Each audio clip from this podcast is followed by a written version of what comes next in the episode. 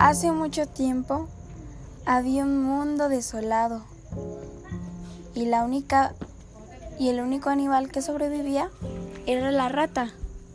Coico, yo. Me daba cuenta que todos los animales se morían y yo, sola y triste porque no podía hablar con mis amigas, porque ya estaban muertas. Tenía mucha hambre, pero no quería comerme los cuerpos.